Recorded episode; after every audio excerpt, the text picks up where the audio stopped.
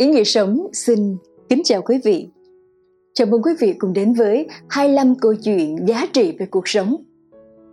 Kính thưa quý vị, diễn giả truyền cảm hứng Nick Vujicic đã từng nói ý nghĩa cuộc sống không phải là khi đạt được sự hoàn thiện mà là chính trên hành trình đi tìm sự hoàn thiện đó.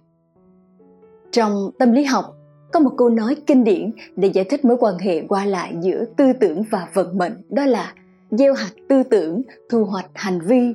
Gieo hạt hành vi, thu hoạch tập quán. Gieo hạt tập quán, thu hoạch tính cách. Gieo hạt tính cách, thu hoạch vận mệnh. Trong khuôn khổ của chương trình hôm nay, chúng tôi xin chia sẻ đến quý vị 25 câu chuyện giá trị về cuộc sống.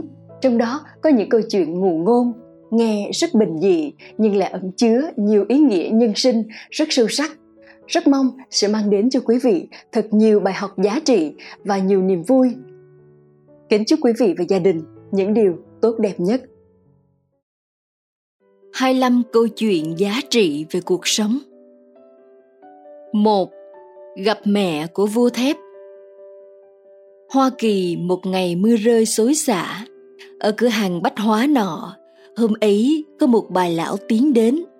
Do khắp cả người ướt nhèm nên tất cả nhân viên đều không muốn đón tiếp bà nhưng lúc ấy, có một người thanh niên trẻ chân thành tiến đến và lịch sự hỏi, chào bà, cháu có thể giúp gì cho bà được không ạ à?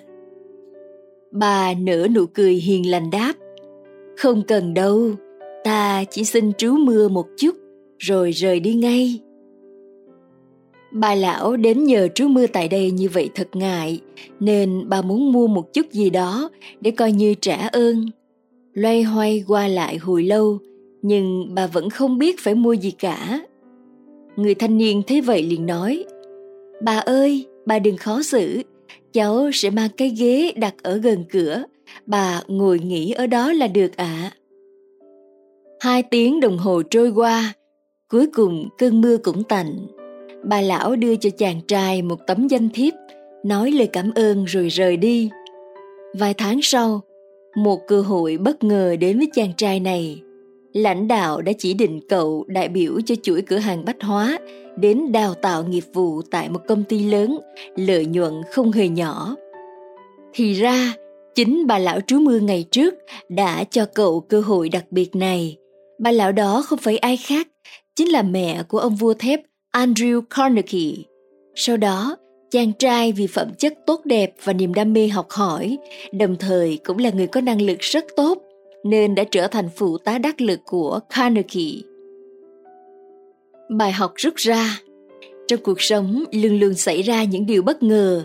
Những bất ngờ đó có thể là những cơ hội mà con người có được bằng sự chân thành, bằng lòng tốt không hề toan tính khi giúp đỡ người khác. Chàng trai trong câu chuyện vừa rồi chẳng phải là một ví dụ thực tế để thuyết phục hay sao? Vậy nên, chúng ta hãy cứ vô tư giúp đỡ những người xung quanh mình bằng tấm lòng từ bi hòa ái, không toan tính, biết đâu cơ hội sẽ đến bất ngờ với chúng ta. Hai, gà và đại bàng. Một trứng chim đại bàng rơi khỏi tổ xuống đống cỏ khô. Có người thấy, cho là trứng gà nên mang về, bỏ vào ổ gà. Thế rồi trứng chim đại bàng cùng nở với các quả trứng gà khác. Từ đó, con chim đại bàng nhỏ bị coi là gà, nó sinh sống như gà. Nhưng vì tướng mạo quá dị nên thường bị khinh rẻ, nó cảm thấy cô độc và khổ sở. Một hôm nó đang ăn cùng bầy gà, bỗng nhiên có một bóng đen trên trời, trao lượng. Bầy gà tán loạn tìm chỗ trốn. Khi nguy hiểm qua, cả bọn mới thở vào nhẹ nhõm Vừa rồi là con chim gì vậy? Nó hỏi. Cả bầy nói là chim đại bàng. Không còn gì bay cao hơn chim đại bàng. Ồ, chim đại bàng ghê gớm thật. Bay cao sướng sướng làm sao? Nó thán phục. Một ngày nào đó ta mà thành chim đại bàng thì hay biết bao.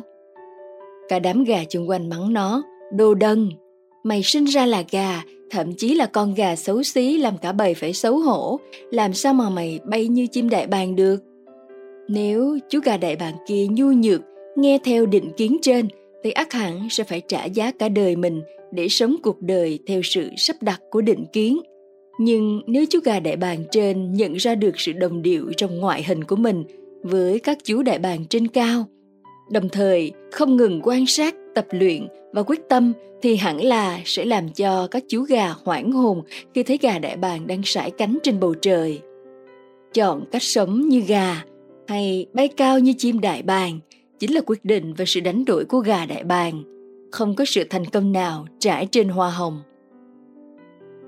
Đây chính là câu chuyện mà một thầy giáo hay nói với học trò để thôi thúc tinh thần đại bàng trong học trò. Một hôm, thầy và trò cùng xuống thăm nông trại của thầy. Thầy nói, bất kể là gà con hay đại bàng con, anh biết trứng nở ra sao không? Trò lắc đầu. Một quả trứng biến thành một sinh mệnh, đó là một kỳ tích. Thầy cầm quả trứng lên nói, anh có thể tưởng tượng đây chính là quả trứng đại bàng. Ta đập nó ra, đâu thấy lông, đâu thấy mắt, đâu thấy cánh. Thần kỳ là trong đám hỗn độn đó vẫn ẩn chứa bí mật của sự sống. Đặt nó vào môi trường ấm, qua một thời gian, nó mới biến thành chim đại bàng con. Thầy quay đầu nhìn trò, nói đầy thâm thúy. Con người cũng vậy, tiềm năng của con người phải trải qua bồi dưỡng mới trở thành tài hoa và ưu điểm để người khác đánh giá cao. Bốn năm đại học, anh như chim đại bàng trong trứng, nay chuẩn bị phá vỏ mà ra. Phía trước là một thế giới hoàn toàn mới đang chờ đón. 3. Bài học đầu tiên của thầy giáo Do Thái Thầy giáo Do Thái chèo một chiếc thuyền lớn theo sau những nam sinh dũng cảm đang bơi trong dòng nước biển xanh ngắt. Bơi chưa đầy nửa dặm, những chàng trai vốn bơi rất giỏi lại dần bỏ cuộc mà trèo lên thuyền của thầy. Tất cả đều cảm thấy kiệt sức và không thể bơi tiếp. Người thầy chỉ cười và tiếp tục chèo thuyền ra xa bờ hơn. Khi cách bờ khoảng một dặm, thì thầy đột ngột dừng thuyền và ra lệnh cho tất cả các học sinh của mình nhảy ra khỏi thuyền và bơi vào bờ ngay vì thuyền sắp chìm. Thế con thuyền nặng nề chở cả nhóm người đông đúc như muốn chìm thật. Các học trò liền nhảy ngay xuống biển và cố hết sức bơi vào bờ mà không ngoái đầu trở lại. Người thầy chậm rãi chèo con thuyền nhẹ từ từ theo sau nhưng luôn giữ một khoảng đủ để vừa quan sát vừa hỗ trợ khi cần nhưng vừa không để học trò biết con thuyền vẫn nổi sau lưng họ. Một lát sau, tất cả các học trò đều bơi vào đến bờ bình an vô sự. Người thầy mới lên bờ gặp học trò của mình và hỏi từng nhóm học trò. Nhìn những học trò không dám bơi, thầy hỏi rằng Tại sao các em không tham gia? Các học trò đáp Vì em thấy biển mênh mông, không biết bơi đi đâu nên em cảm thấy bối rối, sợ hãi và bỏ cuộc ngay từ đầu. Thầy lại tiếp tục hỏi những học sinh đã dũng cảm bơi ra biển. Tại sao các em sớm dừng lại khi bơi ra biển vì thấy kiệt sức? Nhưng khi bơi vào bờ thì các em lại bơi được quãng đường còn dài hơn gấp hai lần quãng đường đã bơi ra, thì sức lực cũng đã mệt mỏi. Các học trò đều nói rằng khi bơi từ bờ ra biển, tâm lý hoang mang vì khi bơi ra biển khơi mênh mông đã làm họ lo sợ, trong khi chiếc thuyền của thầy ở phía sau như một cái phao cứu sinh mời gọi. Chính vì thế, họ nhanh cảm thấy kiệt sức nên bỏ cuộc. Họ bỏ cuộc vì sợ hãi nhiều hơn là vì kiệt sức. Lúc đó, con thuyền của thầy là lựa chọn an toàn hơn rất nhiều so với việc bơi tiếp mà không biết sẽ đến đâu. Nhưng khi bơi vào bờ, dù xa hơn và sức đã mệt, nhưng họ vẫn có thể về đến nơi là vì bờ biển thân thuộc phía trước mặt là đích đến an toàn. Nhìn thấy bờ biển trước mắt, họ càng bơi càng hăng hái và về đích rất nhanh. Nghe xong các câu trả lời của học trò, người thầy Do Thái điềm tĩnh nói Như các em vừa trải qua, bờ biển là một mục tiêu rõ ràng. Khi có mục tiêu rõ ràng để vươn tới, tất cả các em đã bơi được một quãng xa một cách dễ dàng. Mục tiêu rõ ràng trong tầm mắt đã truyền cho các em sức mạnh, sự bền chí và niềm tin để chinh phục mọi khó khăn. Hơn nữa, khi các em bơi vào bờ với suy nghĩ rằng con thuyền của thầy đang chìm, các em không còn có thể dựa vào con thuyền nữa ngoài chính sức lực còn lại của các em, nên các em đã dốc sức bơi vào cho bằng được. Như vậy, có mục tiêu rõ ràng và không còn đường lùi hay bất cứ sự hỗ trợ nào khác. Các em đã dựa vào chính mình và đã về đích ngoạn mục. Còn khi các em bơi từ trong bờ ra ngoài biển khơi vô tận, các em không thấy được mục tiêu trước mắt. Nên các em đã nhanh chóng rơi vào cảm giác hoang mang, rồi dần trở nên tuyệt vọng. Như vậy, không có mục tiêu rõ ràng để vươn tới. Các em đều dễ dàng bỏ cuộc.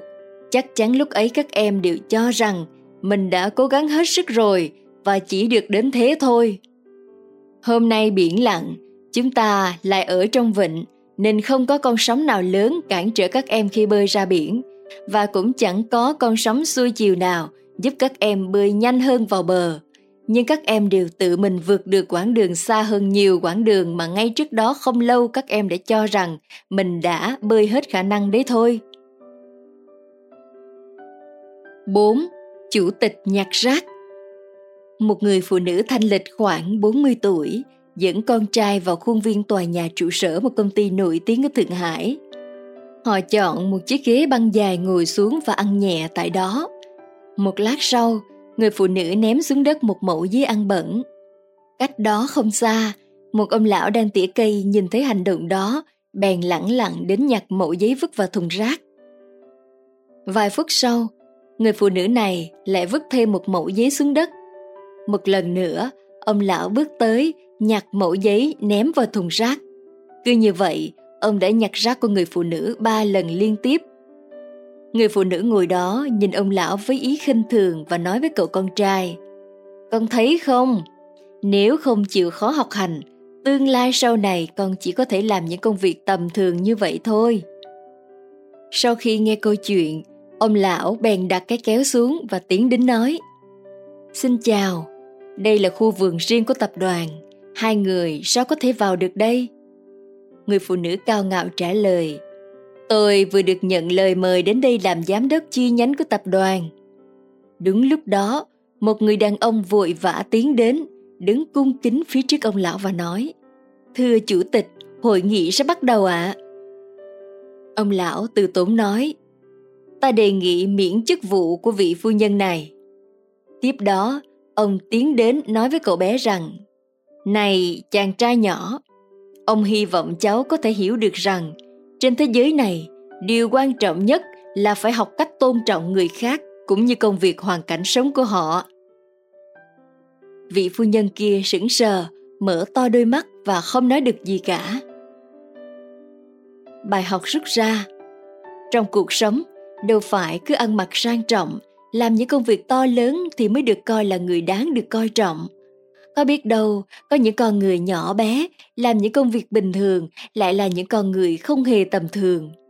Quan trọng ở thái độ mỗi người khi ta chứng kiến, tiếp xúc cũng như đối xử với họ ra sao. Đừng chỉ nhìn vào bề ngoài của họ mà đánh giá, bởi nét đẹp của con người xuất phát ở nội tâm, ở tấm lòng cao cả và sự thánh thiện. 5. Giá trị cuộc sống là gì? Có một học trò hỏi thầy mình rằng Thưa thầy, giá trị của cuộc sống là gì ạ? À? Người thầy lấy một hòn đá trao cho người học trò và dặn Con đem hòn đá này ra chợ nhưng không được bán nó đi Chỉ cần để ý xem người ta trả giá được bao nhiêu Vâng lời thầy, người học trò mang hòn đá ra chợ bán Mọi người không hiểu tại sao anh lại bán một hòn đá xấu xí như vậy Ngồi cả ngày một người bán rong thương tình đã đến hỏi và trả giá hòn đá một đồng. Người học trò mang hòn đá về và than thở. Hòn đá xấu xí này chẳng ai thèm mua, cũng may có người hỏi mua với giá một đồng thầy ạ. À. Người thầy mỉm cười và nói, Ước lắm, ngày mai con hãy mang hòn đá vào tiệm vàng và bán cho chủ tiệm. Nhớ là dù chủ cửa hàng vàng có mua thì cũng không được bán. Người học trò rất bất ngờ khi chủ tiệm vàng trả giá hòn đá là 500 đồng. Anh háo hức hỏi thầy tại sao lại như vậy. Người thầy cười và nói Ngày mai con hãy đem nó đến chỗ bán đồ cổ nhưng tuyệt đối đừng bán nó, chỉ hỏi giá mà thôi.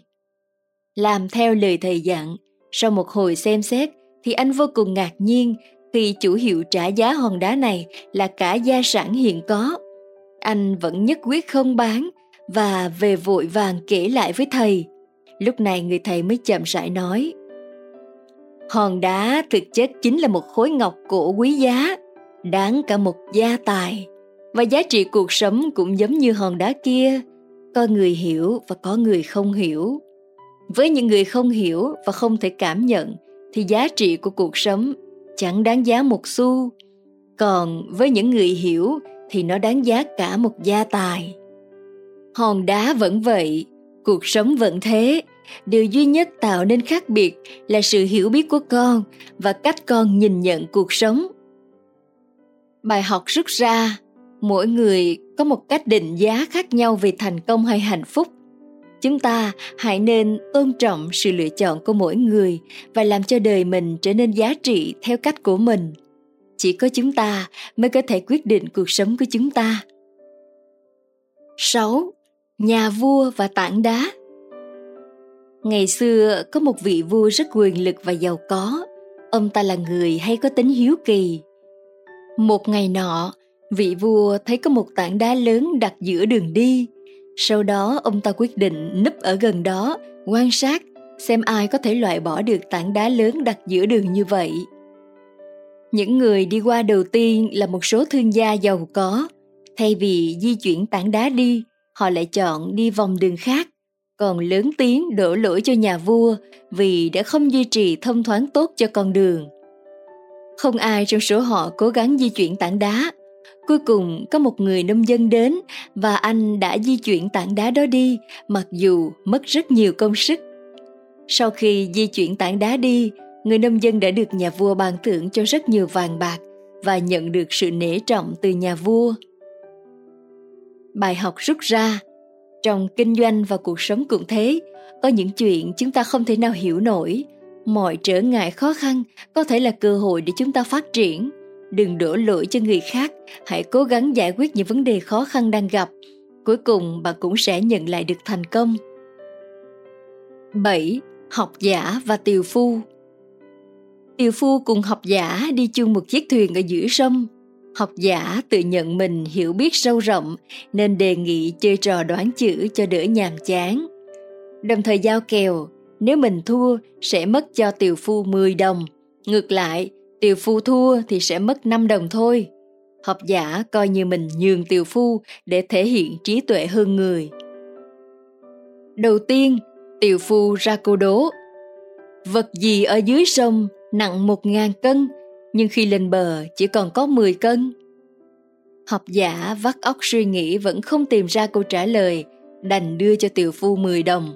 Sau đó ông hỏi tiều phu câu trả lời là gì? Tôi cũng không biết, Tiều phu đưa lại cho học giả 5 đồng và nói thêm Thật ngại quá, tôi kiếm được 5 đồng rồi. Làm cho học giả vô cùng sửng sốt. Bài học rút ra, thiên hạ bao la và cũng lắm nhân tài. Chúng ta, bất luận là học giả hay tiều phu, đều không nên xem nhẹ đối phương. 8. Đưa đèn pin cho người mù Chuyện rằng có một người mù đến nhà bạn thân chơi – sau khi dùng cơm tối xong xuôi, người mù chuẩn bị ra về. Lúc ấy, chủ nhà mới đưa cho anh ta một chiếc đèn pin và nói Trời tối, anh cầm cái đèn này soi đường mà về. Anh biết rõ tôi là một người mù mà còn chuẩn bị đèn soi, chẳng phải là cười nhạo tôi sao? Anh mù có vẻ giận dỗi. Không, anh hiểu nhầm ý tôi rồi. Anh đi đường, người khác cũng đi đường, soi đường không phải để cho anh nhìn, mà để cho người khác trông thấy không đâm vào anh. Vị chủ nhà mỉm cười đáp, người mù, bây giờ mới ngẩn người ngộ ra. Bài học rút ra, con người ta luôn cần phải học cách đứng từ nhiều góc độ khác nhau mà nhìn nhận mọi sự việc. Trước bất cứ biến cố, bất cứ thử thách nào nếu chúng ta nhìn nó dưới con mắt của người lạc quan dưới cách nghĩ khác đi chúng ta sẽ tìm ra giải pháp 9.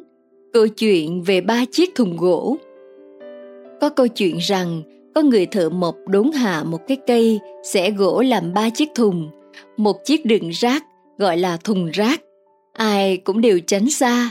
Một chiếc đựng nước gọi là thùng nước, mọi người đều dùng. Một chiếc đựng rượu gọi là thùng rượu, là thức uống của nhiều người thích. Đều là một chiếc thùng, nhưng chứa những thứ khác nhau, sẽ có những vận mệnh khác nhau. Có cái bị xa lánh, ghét bỏ, có cái lại được yêu quý, luôn đặt bên mình. Bài học rút ra, cuộc đời là như vậy, có quan niệm thế nào thì sẽ có cuộc đời như thế ấy, có suy nghĩ thế nào thì sẽ có cuộc sống như thế ấy thành kiến đôi khi đã ăn sâu vào tâm trí của mọi người thành kiến là một não trạng đôi khi đã chiếm lĩnh và điều khiển luôn cả cảm xúc và ý thức của con người có đôi lúc chúng ta nhìn những cái thùng và chưa bao giờ nghĩ tới trước đó chúng đều là những cái cây. 10. Câu chuyện về tờ 20 đô la Trong hội trường gồm 200 sinh viên, vị giáo sư đồng thời là diễn giả nổi tiếng bắt đầu buổi nói chuyện bằng cách đưa ra một tờ 20 đô la và hỏi Ai muốn có tờ 20 đô la này? Nhiều cánh tay dơ lên. Vị giáo sư nhìn bao quát một lượt căn phòng, rồi ông làm như vô tình làm cho tờ tiền bị nhầu nát và hỏi Nào, ai còn muốn tờ tiền này? Vẫn còn những cánh tay dơ lên trong lớp học. Tới lúc này, vị giáo sư mới gật gù nói các em thân mến, hôm nay các em đã học được một bài học rất quý báu. Bất kể tôi có làm gì với tờ tiền này, các em vẫn muốn có nó bởi vì bản thân tờ tiền không hề giảm đi giá trị, nó vẫn là tờ 20 đô la. Nhiều lần trong cuộc sống, các em bị bỏ rơi, bị thất bại, bị cha đạp bởi hoàn cảnh bên ngoài và bởi quyết định mà mình lựa chọn. Các em có cảm giác như mình vô dụng. Thế nhưng, dù cuộc đời các em đã và đang hoặc sẽ xảy ra bất cứ chuyện gì, các em sẽ không bao giờ mất đi giá trị của mình. Cũng giống như tờ tiền kia, bất kể là nhầu nát hay thẳng thớm, với những người thật lòng yêu thương các em các em là vô giá giá trị của cuộc đời mỗi người không phải ở những hành động nhất thời không phải ở những người họ biết mà là ở chính con người họ mỗi người trong chúng ta đều đặc biệt đừng bao giờ quên điều đó 11. Hành động nhỏ Tại Mỹ, có một chủ doanh nghiệp nhỏ luôn luôn muốn được hợp tác cùng chủ doanh nghiệp lớn nhưng nhiều lần đều thất bại Lần đó, vì bàn chuyện hợp tác không thành, nên ông chủ doanh nghiệp nhỏ lầm lũi buồn rầu đi ra khỏi tòa nhà văn phòng công ty của doanh nghiệp lớn. Anh đang đi thì thấy bên đường có một cây non bị gió thổi rạp xuống mặt đất. Anh bèn tiến đến nâng cái cây lên. Sợ cây nhỏ như vậy có thể bị gió thổi lần nữa, anh liền tìm quanh một chiếc dây thừng cố định lại. Thật không ngờ, Ông chủ doanh nghiệp lớn đã nhìn thấy rất rõ ràng những việc làm đó của anh. Hành động vô tư ấy khiến ông rất cảm phục, lập tức đề nghị được hợp tác cùng. Khi bản hợp đồng được ký xong, ông chủ doanh nghiệp lớn nói. Cậu biết không, điều làm ta cảm động không phải vì hành động dừng cây nhỏ, mà vì cây nhỏ, cậu đã chạy rất xa tìm một sợi dây thừng để đem nó cố định lại. Khi người khác cần sự giúp đỡ nếu một người dù không hiểu rõ tình huống lúc bấy giờ nhưng vẫn hy sinh lợi ích của bản thân không chút do dự cho dù đó chỉ là những điều nhỏ nhoi thì đều đáng quý ta không có lý do gì không hợp tác cùng với những người như vậy. Những người như vậy không có lý do gì không được thành công. Bài học rút ra, một hành động tốt bụng nhỏ bé, vô tư, vô ngã, nhưng mang ý nghĩa lớn lao, sẽ đem lại lợi ích cho chính bản thân người có trái tim bao la, biết cứu giúp những người xung quanh đó. Con người chúng ta vẫn nghe câu nói rằng, gieo nhân nào, gặt quả đó làm người tốt sẽ được gặp những điều tốt lành, còn làm những việc xấu sẽ tự nhận báo ứng thế thì, chẳng phải giúp người chính là giúp mình hay sao còn có câu nói, cách bạn làm một việc là cách bạn làm mọi việc, cho nên dù là việc nhỏ nhất, chúng ta hãy luôn làm tốt nhé 12. Chú Tiểu ngây ngô Một tiểu hòa thượng phụ trách quét dọn lá rơi trong chùa. Mỗi ngày phải tốn rất nhiều thời gian mới quét xong. Con người nói với cậu rằng, trước khi quét dọn, cậu hãy dùng sức rung cây cho lá rụng hết, sau đó hẳn quét. Như vậy ngày mai sẽ không cần phải quét nữa. Tiểu hòa thượng cảm thấy có lý, vui vẻ làm theo. Thế nhưng ngày hôm sau, lá vẫn rơi đầy sân chùa. Bài học rút ra, bất luận hôm nay có nỗ lực thế nào thì ngày mai lá vẫn rơi, dục tốc bất đạt. Làm tốt chuyện của ngày hôm nay chính là có trách nhiệm với cuộc đời của mình. 13. Chuyện ba người Ba người ra khỏi nhà, một người mang ô, một người mang gậy chống, một người đi tay không. Khi quay trở về, ngạc nhiên thay, người cầm ô thì quần áo ướt sũng, người cầm gậy chống thì bị ngã, người thứ ba thì lại bình an vô sự. Thì ra, người có ô khi trời mưa đã bớt đi mạnh bạo, cuối cùng bị ướt. Khi đi qua chỗ đường trơn, người chống gậy, cậy rằng mình có gậy nên đi nhanh, kết quả chốc chốc lại bị ngã. Người đi tay không, khi trời đổ mưa, anh ta đi trú mưa. Khi thấy đường trơn trượt, anh ta đi cẩn thận. Kết quả là anh ta bình yên vô sự. Bài học rút ra, đôi khi không phải là chúng ta thất bại vì khiếm khuyết của chúng ta, mà là thất bại vì ưu thế của chúng ta do chúng ta quá chủ quan. 14. Người ăn mày Ngày nọ, có một người ăn mày đến nhà tiểu vương xin ăn. Tiểu vương bèn cho ông ta 10 đồng. Ngày hôm sau, người ăn mày này lại đến, lại cho 10 đồng và sự việc cứ tiếp diễn như vậy trong hai năm liền. Rồi một ngày, tiểu vương chỉ cho ông ta 5 đồng thay vì 10 đồng như trước kia. Người ăn mày bèn hỏi, sao trước kia ngài cho tôi 10 đồng, giờ ngài lại chỉ cho tôi 5 đồng? Tiểu vương đáp lại, ta đã kết hôn. Người ăn mày giận dữ, tác vào tiểu vương một cái, rồi lại một cái nữa. Sau đó ông ta thốt lên, chết tiệt, sao ngươi lại cầm tiền của ta để đi nuôi lão bà nhà ngươi? Bài học rút ra, không nên cho không một thứ gì đó quá lâu vì nó sẽ hình thành một thói quen và tạo ra tính ỷ lại cho đối phương làm cho đối phương lầm tưởng rằng bạn phải có trách nhiệm làm điều đó đến cuối cùng còn phản tác dụng. 15. Tiến hay lùi. Ngày nọ, lão hòa thượng hỏi tiểu hòa thượng Nếu bước lên trước một bước là tử, lùi lại một bước là vong, con sẽ làm thế nào? Tiểu hòa thượng không hề do dự đáp Con sẽ đi sang bên cạnh ạ. À. Bài học rút ra Khi gặp khó khăn, chúng ta chỉ cần đổi góc độ để suy nghĩ, có lẽ sẽ hiểu ra rằng bên cạnh vẫn có đường. 16. Vợ chồng Sửu Nhi Một anh chồng nọ mua một con cá to về bảo chị vợ nấu, sau đó chạy đi xem phim. Chị vợ cũng muốn đi cùng. Anh chồng nói, hai người đi xem thì lãng phí lắm, em cứ nấu cá đi. Đợi anh xem xong quay về, vừa ăn vừa kể cho em nghe tình tiết của bộ phim. Đợi anh chồng xem phim trở về nhà, thì lúc đó anh không nhìn thấy con cá đâu nữa, bèn hỏi chị vợ, cá đâu rồi em? Chị vợ kéo ghế, ngồi xuống, cất giọng bình tĩnh. Em ăn hết cá rồi, nào, lại đây, ngồi xuống đây em kể cho anh nghe mùi vị của cá. Bài học rút ra, điều gì mình không muốn thì cũng đừng làm cho người khác. Ngoài ra, đã là vợ chồng thì nên thương yêu và nhường nhịn nhau bạn nhé.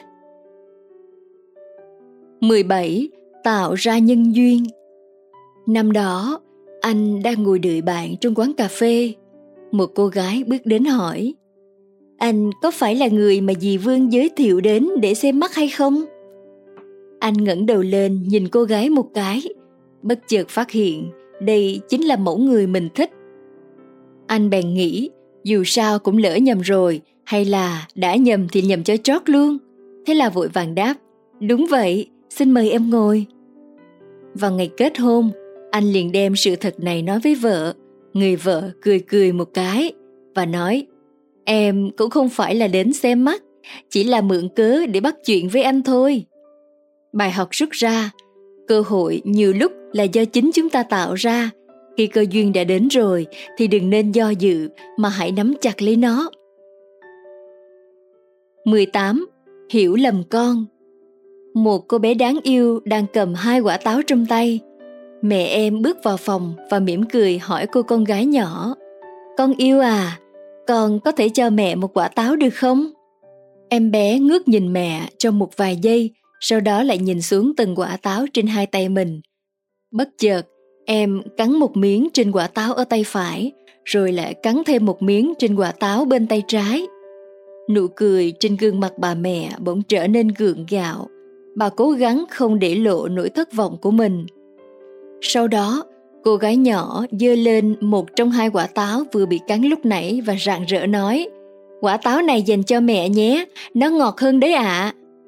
Bài học rút ra Ông bà ta từng nói, thấy vậy mà không phải vậy. Có những việc mắt thấy tai nghe, nhưng chưa chắc chúng ta đã hiểu hết bản chất của sự việc. 19. Cô gái thông minh Các nữ sinh viên công khai bầu chọn hoa khôi của lớp.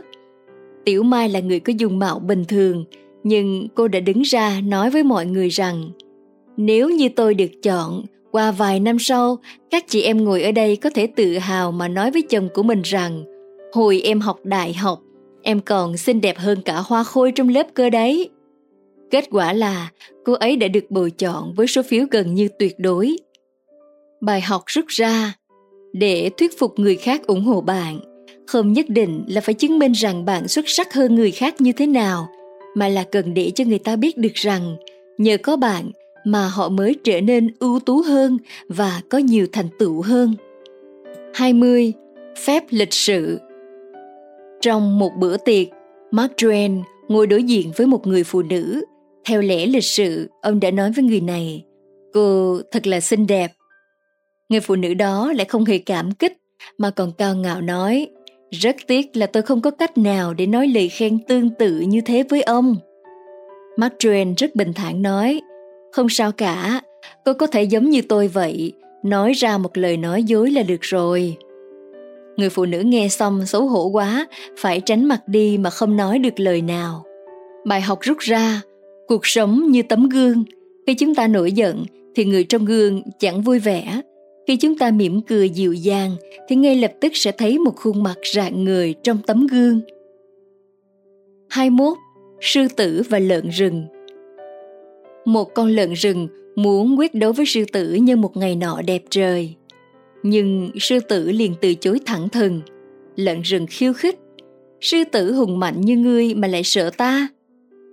Sư tử thủng thẳng trả lời. Dẫu kết quả trận đấu có ra sao đi nữa, sau này muôn thú sẽ biết đến ngươi như kẻ đã dám thách thức với chúa tể Sơn Lâm. Còn ta suốt đời sẽ mang danh tên chúa tể Sơn Lâm mà lại đi luận võ với lợn rừng. Như vậy, câu trả lời dí dỏm của vị vua chốn rừng xanh thực chất lại vô cùng thâm thúy. Đừng vì những lời nói khiêu khích của thiên hạ mà tự hạ thấp danh dự của bản thân mình. 22. Chú Kiến dự phòng cho tương lai Vào những ngày hè, Kiến vừa đi dạo hết cánh đồng, vừa thu nhặt các hạt lúa mì, lúa mạch để dự trữ lương thực cho mùa đông. Ve sầu thấy thế liền chế giễu kiến phải làm chi cho cực, trong lúc các loài vật khác được nghỉ ngơi vui chơi, đắm say vào các cuộc hội hè. Kiến vẫn cứ lặng thinh làm việc.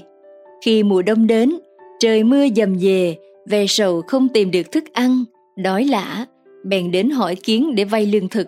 Kiến bảo, Chị ve sầu ạ, à, giá trước đây chị cứ lo làm, đừng quở trách tôi, thì bây giờ đâu đến nỗi chị phải ngồi chịu cảnh đói meo. Bài học rút ra cuộc đời sẽ không bao giờ thuận lợi mãi. Công việc hôm nay có thể tốt nhưng ngày mai chưa biết được.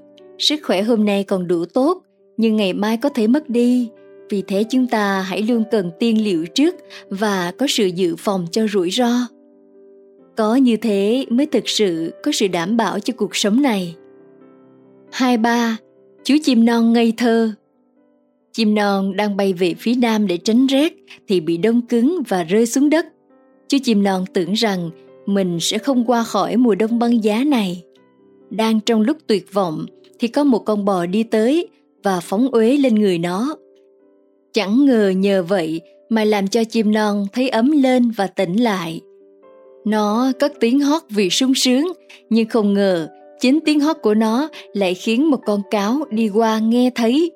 Cáo tìm đến tận nơi lôi chim non ra rồi ăn thịt. Bài học rút ra không phải bất cứ ai vấy bẩn lên ta đều là kẻ thù. Không phải bất cứ ai kéo ta khỏi chúng bẩn thỉu cũng đều là bạn. Khi ta đang bị vấy bẩn hãy im lặng 24. Chú ếch thắng cuộc Một ngày nọ, có một cuộc đua của những chú ếch. Mục tiêu của cuộc đua là leo lên đến đỉnh của một tòa tháp cao. Có rất nhiều khán giả đến xem và cổ vũ cho cuộc đua. Cuộc đua bắt đầu quyết liệt và đầy phấn khởi.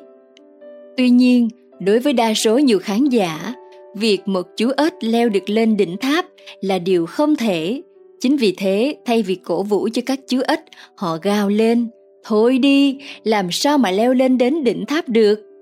Hoặc là, các cậu không thể nào làm được việc đó đâu. Một chú ếch bắt đầu dừng lại, một số khác vẫn tiếp tục với tư tưởng bị lung lạc. Duy nhất chỉ có một chú ếch dường như không để ý đến những sự bàn tán mà vẫn miệt mài trèo lên. Cuộc đua tiếp tục và có phần chậm lại, mệt mỏi và phân tâm. Những tiếng gào thét bên ngoài vẫn tiếp tục và gần như tất cả các chú ếch đều dừng lại và chấp nhận thất bại. Duy chỉ có một chú ếch vẫn tiếp tục miệt mài trèo lên. Và cuối cùng, chú cũng leo được lên đến đỉnh ngọn tháp. Tất cả mọi người đều sững sờ và đều muốn biết nguồn động lực nào khiến chú ếch có thể làm được một điều gần như là không tưởng. Một khán giả chạy đến hỏi và nhận ra rằng chú ếch bị điếc.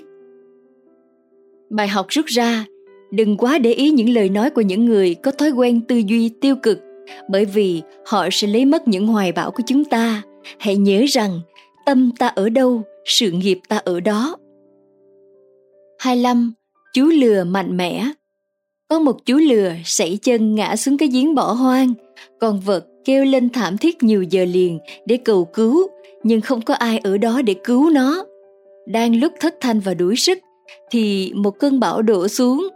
Nước từ trên chảy xuống giếng ngày càng nhiều, làm cho chú lừa bị ướt sũng và lạnh. Lúc ấy, chú lừa chỉ cảm thấy càng tuyệt vọng hơn.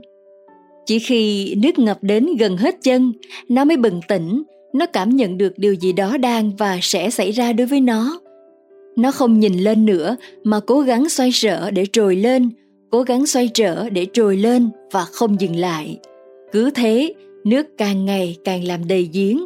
Đến khi nước trào lên khỏi miệng giếng, thì chú lừa nhảy lên bờ. Bài học rút ra, cuộc sống có thể sẽ đổ lên đầu chúng ta nhiều thứ khó chịu, bao gồm cả thách thức và cả những sai lầm do chính ta gây nên. Bí quyết nằm ở chỗ, ta không nên để mình bị chôn vùi bởi những điều khó chịu ấy, mà phải biết vượt qua nó và bước lên trên. Mỗi khó khăn thất bại mà chúng ta gặp sẽ là một bước đệm để chúng ta có những bước tiến cao hơn. Chúng ta có thể thoát khỏi những cái giếng sâu nhất bằng cách không bao giờ bỏ cuộc. Đừng gục ngã và hãy bước lên.